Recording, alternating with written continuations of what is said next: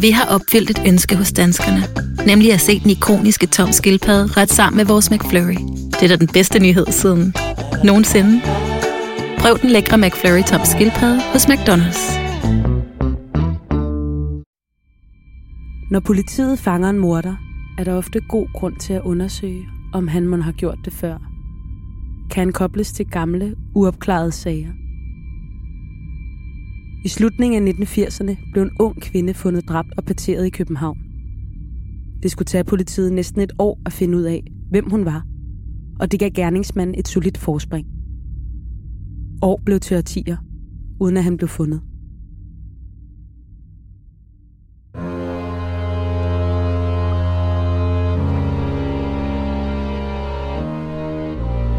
Du lytter til Mor i Nord.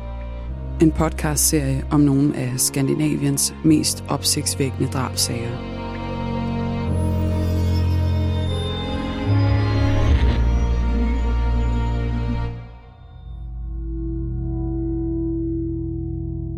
Det du nu skal høre er en virkelig historie, researchet og fortalt af Stine Angren og læst op af din vært, Barbara Gerlof Nyholm.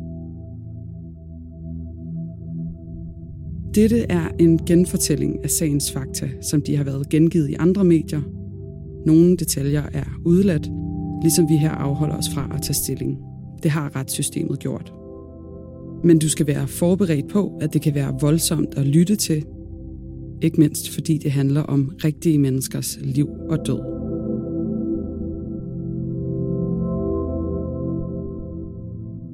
Drabsager forældes aldrig og de efterforskere, der må opgive at fange en morder, glemmer aldrig sagen. Nogle gange kan der gå årtier før en gerningsmand til en helt anden forbrydelse pludselig efterlader et spor, der giver politiet den manglende brik i et ufærdigt puslespil om drab, der venter på at blive opklaret. Det kan være fingeraftryk, DNA-spor, eller måske selve måden, han dræber. Godmorgen. Jeg vil gerne starte med at udtrykke min øh, største medfølelse med Kim Walls pårørende, som jeg i nat måtte give den øh, definitive meddelelse, at vi nu har et DNA-match imellem Kim Wall og den torso, som blev fundet i forgårs. Hele verden fulgte med gro, hvordan Københavns politi i efteråret 2017 afdækkede sandheden om drabet på den svenske journalist Kim Wall. Gerningsmanden havde forsøgt at skjule sin forbrydelse ved at partere livet og smide delene i havet fra sin hjemmebyggede ubåd. Det var en drabsag uden fortilfælde i Danmark, brølede aviserne. Men mere end 30 år tidligere havde drabsafdelingen i Københavns politi kæmpet for at opklare en sag, der begyndte, da en taxachauffør en fredag morgen slog alarm fra kajkanten ved Islands Brygge. I vandet lå den nederste del af en kvindekrop. Det var den 31. oktober 1986.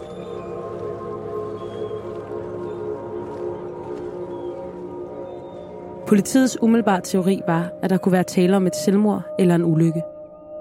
Hvis et menneske, der var faldet eller sprunget i vandet, kom for tæt på de store skibe, der sejlede gennem Københavns havn, kunne en skibsskrue skære kroppen i stykker. Det var set før. Men dagen efter fik to unge mennesker på Christianshavn øje på noget, der flød i vandet, indhyllet i sort plastik. Det var den nøgne overkrop af en kvinde uden hoved. Retsmedicinerne kunne hurtigt koble de to fund sammen og vurderede, at den døde var en teenagepige. Det var åbenlyst, at hun var offer for en forbrydelse. Livet var ikke endt i en sort plastiksæk af sig selv. Kriminalbetjent søgte efter vidner. Eftersøgningsafdelingen gennemgik anmeldelser af savnede personer i håb om at identificere den døde. Dykkerne gennemsøgte havnen efter flere ligedele og svenske retsmedicinere kom til København for at undersøge, om sagen kunne hænge sammen med det uopklarede drab på Katrine da Costa, en 28-årig prostitueret, hvis partiet lig var fundet nord for Stockholm to år tidligere. En hundelufter på Islands Brygge fandt den døde kvindes ene ben, ikke langt fra det sted, hvor taxichaufføren havde set underkroppen i vandet fire dage tidligere. Politiet manglede desperat oplysninger til at kunne identificere den dræbte kvinde – Offret var udgangspunktet for efterforskningen. Hendes liv, omgangskreds og færden var helt afgørende viden i jagten på hendes morter. Få dage senere var der grund til at håbe på et gennembrud, da endnu en opmærksom borger spottede en sort plastikpose i havnen. I første omgang var det en nitte, for posen viste sig at indeholde et dødt marsvin. Et kæledyr, som et barn i kvarteret havde begravet til søs. Men dykkerne, der afsøgte området, opdagede noget sort, der bevægede sig i vandet under dem. På bunden fandt de den dræbte kvindes hoved. Næsten skjult af hendes lange, sorte hår, der duede i strømmen.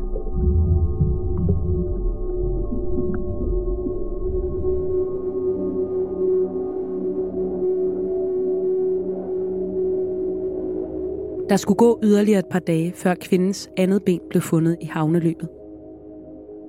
Liget havde ligget i vandet i flere uger, vurderede retsmedicinerne, og det gjorde deres arbejde vanskeligt. Men det lykkedes at skaffe nogle af de oplysninger, politiet havde brug for, for at identificere den dræbte kvinde og hendes gerningsmand. Hun var ældre end de 14-18 år, man først havde antaget. Hun var snarere i begyndelsen af 20'erne. Hun var formentlig blevet kvalt. Der var ingen spor efter narkotika eller andre giftstoffer i hendes blod, og ingen synlige mærker af anden vold end selve drabet. Livet var blevet parteret af en person, der næppe havde kirurgisk eller lignende erfaring med at bruge en kniv. Retsmedicinerne afviste, at gerningsmanden kunne være den samme, som havde dræbt og parteret den svenske kvinde i Stockholm to år forinden. Den ukendte kvindes fingeraftryk gav intet resultat, men hendes tandsæt kunne være et godt spor. Blandt andet fordi hun havde karakteristiske skæve fortænder.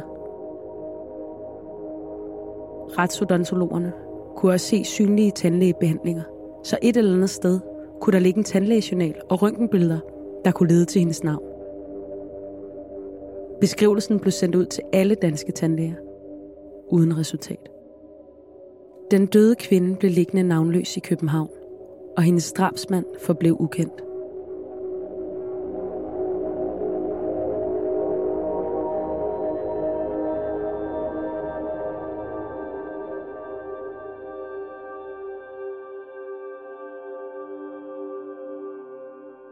Et halvt år tidligere, i maj 1986, forlod Kazuko Toyonaga sin familie i Tokyo, tog bussen til Narita Lufthavnen og fløj fra Japan til Tyskland sammen med fem andre unge kvinder. De skulle tilbringe sommeren i Freiburg i Vesttyskland for at deltage i et forsøg med p-piller for en japansk medicinalvirksomhed. Japan havde endnu ikke tilladt p-pillen som præventionsmiddel, og derfor måtte japanske producenter der forskede i at udvikle den, gennemføre deres forsøg uden for landets grænser. For Kazuko var det velbetalte forskningsprojekt en mulighed for at komme ud og opleve verden.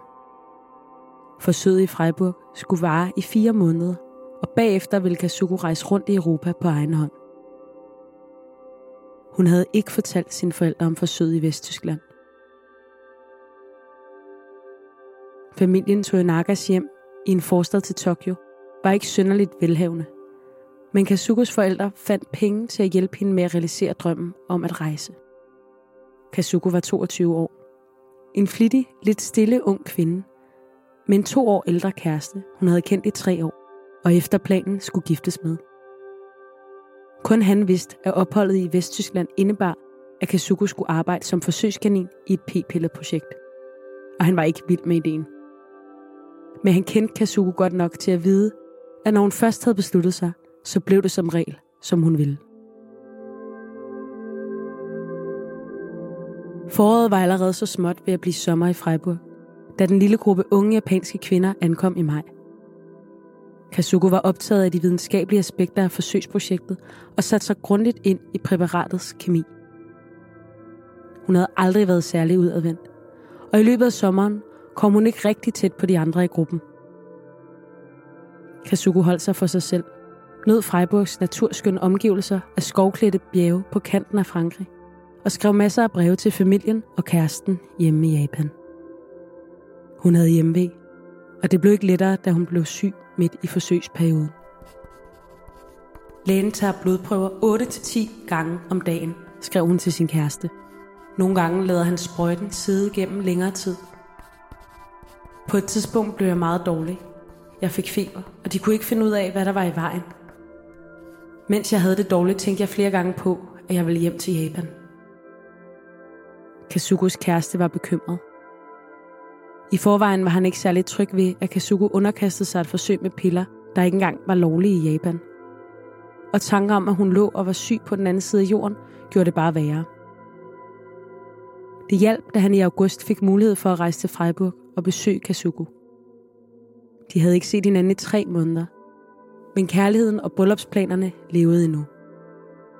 Og det beroligede ham, at forsøget snart var slut, og Kazuko var i fin form. Hun var stadig fast besluttet på at se meget mere i Europa, når forsøget var overstået midt i september. Med pengene fra sine forældre, honoraret for at medvirke i forsøget og gratis logi i Freiburg, havde Kazuko sparet 30.000 kroner sammen. Den 16. september kunne hun sige farvel til forskerne, lærerne og de andre unge forsøgskaniner. Og med et interrail-kort til de europæiske jernbaner og et vandrehjemspas til at sikre billige overnatninger, var hun klar til at rejse videre. Hun havde pas, pung og billetter i en pengekat om halsen. Og sin sovepose bundet på rygsækken med det mest nødvendige. Lidt tøj og toiletting, en radio og et kamera. Kazuko rejste til Italien og Holland, inden hun satte kurs mod Skandinavien med Northwest Express fra Amsterdam den 26. september.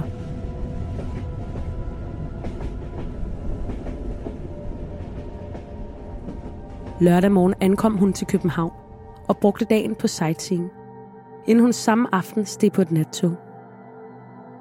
I Danmark havde hun set den lille havfru, skrev hun et brev til sine forældre i toget på vej til Stockholm. Efter en søndag i den svenske hovedstad og en overnatning på et youth hostel, gik turen til Oslo, så retur med toget til Stockholm for at sejle til Helsinki. I Finland gik efteråret hastigt mod vinter, og temperaturen mod frysepunktet. Men Kazuko havde købt sig en minkfrakke for 7.000 kroner og sat sig på en parkbænk for at skrive endnu et brev til sin kæreste. Nu er jeg nået til Helsingfors med Svea linje. Jeg har lige været nede på et marked og købt nogle ting. Det var lørdag den 4. oktober 1986. Kazuko havde været på farten i Europa i tre uger og skrev begejstret om sine planer for den videre rejse. Det blev det sidste brev, Kazukos kæreste fik fra hende. Netto fejrer fødselsdag med blandt andet Mathilde Kakaomælk 7 kroner, økologiske frosne bær 10 kroner. Gælder til og med fredag den 15. marts. Gå i Netto. For de ellers fredelige skandinaviske hovedstader, Kazuko besøgt på sin rundrejse det efterår, havde 1986 været et voldsomt år. Svenskerne var stadig rystede over drabet på statsminister Olof Palme, der var blevet skudt på gaden i februar. Og da Kazuko kom til København, lignede området omkring Rysgade på Nørrebro stadig en forladt slagmark efter september måneds voldsomme gadekampe og decideret undtagelsestilstand i forbindelse med belejring af et besat hus. Ved juletid var Danmark for tredje år i træk bundfrossen af isvinter. Og på politigården var drabsafdelingens optimisme på nulpunktet i sagen om det ukendte, maltrakterede kvindelig fra Københavns Havn. Politiet havde bedt offentligheden om hjælp.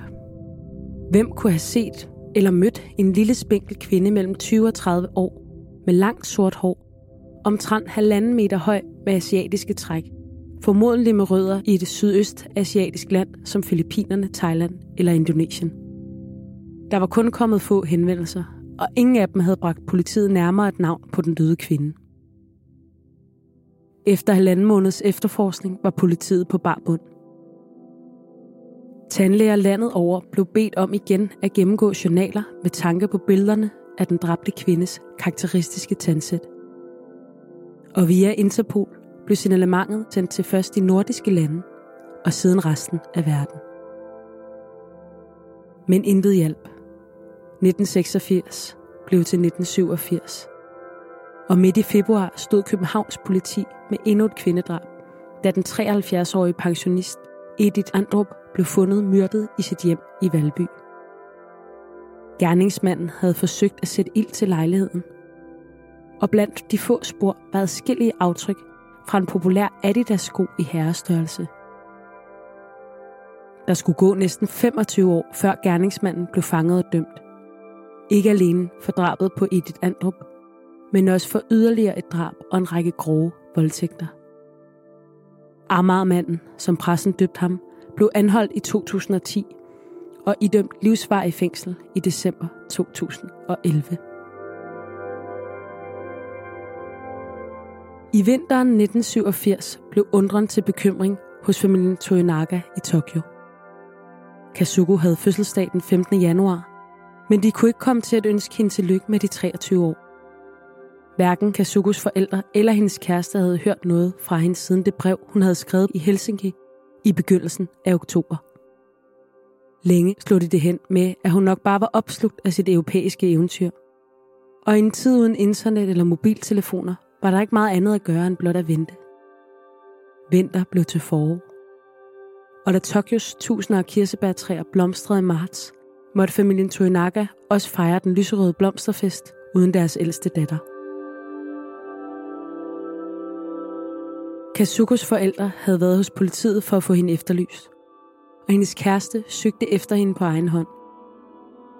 Ud fra hendes mange breve kunne han rekonstruere det meste af hendes færd i ugerne efter hun forlod Freiburg. Så han skrev til vandrehjem og youth hostels, han kunne finde i de byer, hun havde besøgt. Han spurgte dem alle, om de havde set Kazuko.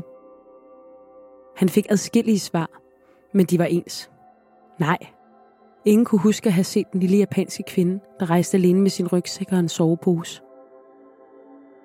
I maj var der gået et år, siden Kazuko gik ombord i flyet til Vesttyskland for at deltage i forsøget med japanske p-piller i Freiburg.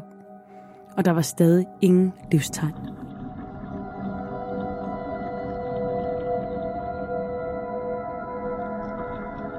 Det japanske politis efterlysning blev langsomt formidlet videre til myndighederne i de europæiske lande. Og i juni landede den hos dansk politi. På politigården i København kunne drabsafdelingen hurtigt se lighederne mellem den efterlyste Kazuko Toyonaga fra Japan og den navnløse offer fra havnen. Den døde kvindes fingeraftryk blev sendt til Tokyo, og de japanske politirapporter med oplysningerne fra Kazukos familie blev sendt til København. Endelig var der nye spor at forfølge i sagen, der havde ligget helt stille i over et halvt år. Kazukos mange breve gjorde det muligt at kortlægge hendes færden. Og i et af dem, hun havde skrevet til sin kæreste fra Freiburg, stod der, at hun havde haft en frygtelig tandpine og havde været hos en lokal tandlæge. Med hjælp fra vesttysk politi lykkedes det at finde den tyske tandlæge – så journal- og røntgenbilleder fra behandlingen af den japanske patient i Freiburg kunne sammenlignes med oplysningerne fra de danske retsodontologers undersøgelser af den døde kvinde i København. I Tokyo gennemgik politiets teknikere Kazukos efterladte ejendele for at finde hendes fingeraftryk i håbet om, at de matchede fingeraftrykkene fra København. Den 2. juli 1987, ni måneder efter, at københavnske borgere fandt ligedel flydende i havnen, fik drabsafdelingen to svar. Tandlægehøjskolen i København bekræftede, at den tyske tandlæges patient var identisk med kvinden fra havnen. Samtidig indløb et telegram fra Tokyo med besked om, at der var et sikkert match mellem fingeraftrykkene fra livet i København og den efterlyste Kazuko Toyonaga. Kazukos mange håndskrevne breve blev oversat og sendt til Danmark, efter politiet sammen med hendes familie havde sikret sig, at det vidderligt var hendes håndskrift.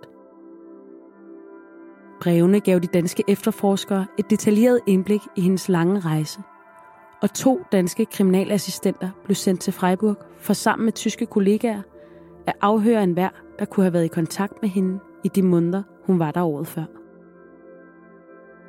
Ligesom Kazukos kæreste allerede havde forsøgt kontaktede politiet vandrehjem og youth hostels i de byer, Kazuko havde besøgt rundt om i Europa. Kun et sted var der bid. Personalet på Youth Hostel Sinken i Stockholm genkendte billederne af Kazuko, der havde overnattet en enkelt nat på et fællesværelse for kvinder i slutningen af september året før. På den side af året var der ikke mange unge rygsækrejsende i Stockholm, så Kazuko havde haft firesengsværelset for sig selv – det var det sidste sted, hun med sikkerhed var set i live. Ingen vidste, hvornår eller hvordan Kazuko kom til Danmark fra Finland. Brevet fra Helsinki var dateret den 4. oktober. Den københavnske taxachauffør fandt den første del af hendes krop i vandet i København fire uger senere, den 31. oktober. Og retsmedicinerne, der obducerede ligedelene, havde anslået, at de havde ligget i vandet i nogle uger. Altså kunne Kasuko højst have været nogle få dage i København, før hun mødte sin morter, efter alt at dømme mellem den 8. og den 15. oktober 1986. Ingen vandrehjem eller andre billige overnatningssteder i eller omkring København havde registreret, at Kazuko Toyonaga skulle have tjekket ind i den periode. Og ud fra den beskrivelse, politiet fik fra både familien i Tokyo og de, der havde mødt hende i Freiburg, var hun et genert, tilbageholdende menneske. Derfor forekom det usandsynligt, at hun uden videre skulle have fundet nye bekendtskaber at bo hos. Og det vil overhovedet ikke ligne hende at gå med en fremmed mand. Gerningsmanden kunne have mødt og dræbt hende umiddelbart efter, at hun kom til København. Men uden et gerningssted kunne det heller ikke udelukkes, at forbrydelsen var sket et andet sted, og gerningsmanden derefter havde transporteret livet til København for at skjule sine spor. Men nogen måtte have set hende, mente politiet, og bad igen offentligheden om hjælp. Det var jo uden for turistsæsonen, og en lille japansk kvinde må have virket påfaldende, udtalte kriminalinspektør Volmer Petersen, leder af drabsafdelingen Københavns politi, der meget gerne ville høre fra folk, der havde mødt Kazuko i København. Drabschefen gav udtryk for, at politiet nu med masser af nyt materiale i sagen så på muligheden for at opklare forbrydelsen med optimisme, selvom der næsten var gået et år. Et andet væsentligt spørgsmål var, hvad der var blevet af Kazukos ejendele. Hun var nøgen, da hun blev fundet i havnen. Så hvor var hendes Bordeaux rygsæk, hendes pas og eller den hoftelange pels, hun havde købt på rejsen? Meget kunne være smidt ud, stjålet eller solgt, og politiet interesserede sig især for hendes røde kamera. Det var tilpas specielt til, at det måske kunne genkendes. For der var kun solgt 24 eksemplarer af netop den model. Konica Tomato Autodate i Danmark. Politiet efterlyste vidner, der havde set, solgt eller købt Kazukos ting, og lovede frit lejde, så 20 eller hælere ikke behøvede at frygte en straf, hvis de kunne hjælpe politiet i jagten på morderen. Men trods appellen var der ingen hjælp at hente i offentligheden. Der kom ingen henvendelser, så Kazukos ting blev aldrig sporet. Politiet kom heller ikke i kontakt med et eneste vidne, der havde mødt eller bare set Kazuko i Danmark. Under hele rejsen gennem Europa havde Kazuko til sydlædende holdt sig for sig selv, som hun plejede. Så alene at det kunne virke, som om hun havde været ganske usynlig. Næsten som om hun slet ikke havde været i alle de byer, hun beskrev i sine breve. De mange nye spor løb ud i ingenting, og efter måneders arbejde kunne politiet ikke komme længere. Nok var offret blevet identificeret, og det meste af hendes rejse kortlagt, men der manglede stadig et utal af svar. Hvor, hvornår og ikke mindst hvorfor blev Kazuko slået ihjel? Og hvem gjorde det? Sammen med Kazukos far og lille søster rejste hendes kæreste igen til Europa – denne gang for at bringe Kazukos jordiske rester hjem til Japan. Det bryllup, de havde planlagt at holde, når hun kom hjem, blev i stedet en begravelse for de nærmeste. Der var ikke mere at gå efter, og sagen måtte henlægges, indtil der måske en dag kunne dukke nye oplysninger op.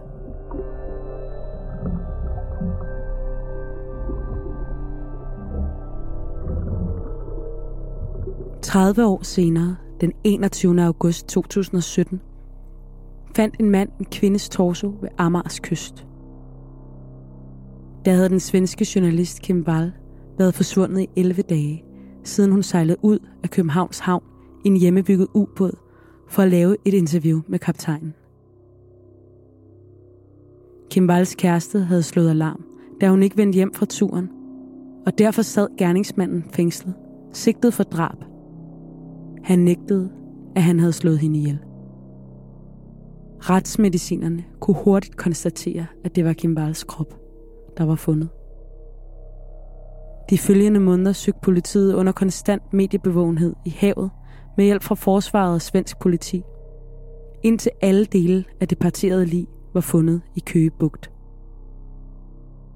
Ved en af utallige pressebriefinger om sagen blev drabschefen ved Københavns politi Jens Møller spurgt, om den mistænkte kunne sættes i forbindelse med andre uopklarede forbrydelser.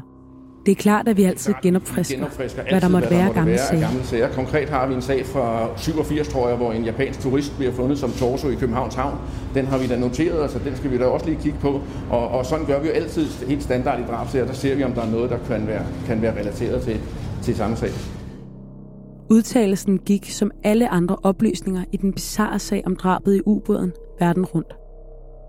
Og spekulationerne fik frit løb i alverdens medier. Mindre end en uge senere bad et japansk tv-hold i København om et interview med vicepolitiinspektøren. For kunne det være Kazuko Toyonagas morter, der nu endelig var afsløret? Københavns politi kunne afvise teorien.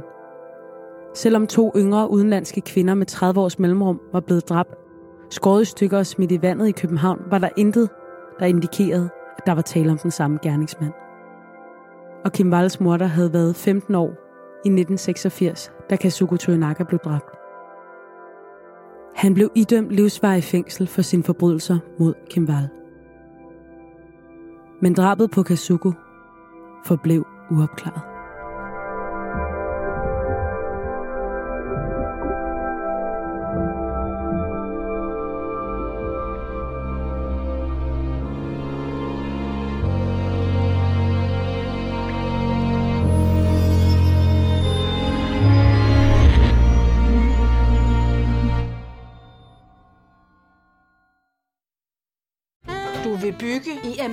Amerika? Ja, selvfølgelig vil jeg det.